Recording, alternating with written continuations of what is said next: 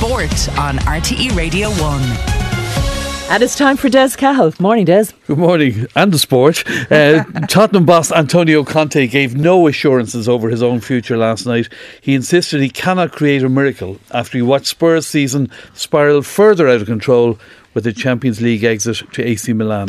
Milan earned the stalemate they needed to progress 1-0 on aggregate following their last 16 first-leg victory in the San Siro last month. In the scoreless draw last night, Spurs could only muster 2 shots on target, and ending the tie with 10 men after Cristiano Romero was sent off on 77 minutes. It capped off a disastrous 7 days for Spurs. They exited the FA Cup last week away to Championship outfit Sheffield United, and then they lost at Wolves on Saturday to let slip their grip on 4th place in the Premier League. And those results, along with Conte's health problems after he had his gallbladder removed, have accelerated speculation that the Italian's tenure is coming to an end. He was cagey about the coming months when he was asked about it afterwards. But what's the view of former Spurs legend Glenn Hoddle? Does he think Spurs would consider replacing Conte? I think it'd be a slight risk now at this moment in time, but everyone's got to sit down together, and perhaps they've already done it. Perhaps they know that they know that maybe Conte isn't going to stay, so they said, right, you stay to the end of the season, get us in that top four.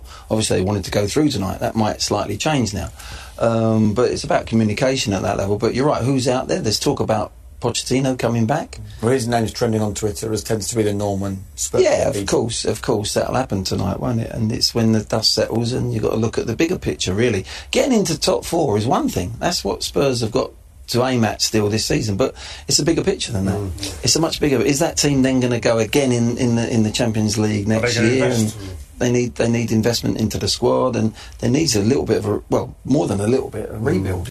Yeah, that's a debate that will continue. In last night's other Champions League game, though, Bayern Munich beat Paris Saint-Germain 2-0, and they reached the quarterfinals 3-0 on aggregate. And the manner of the defeat leaves a lot of questions over the French side, a team with the 2 most expensive players of all time, Neymar, who was injured for the second leg, and Kylian Mbappe.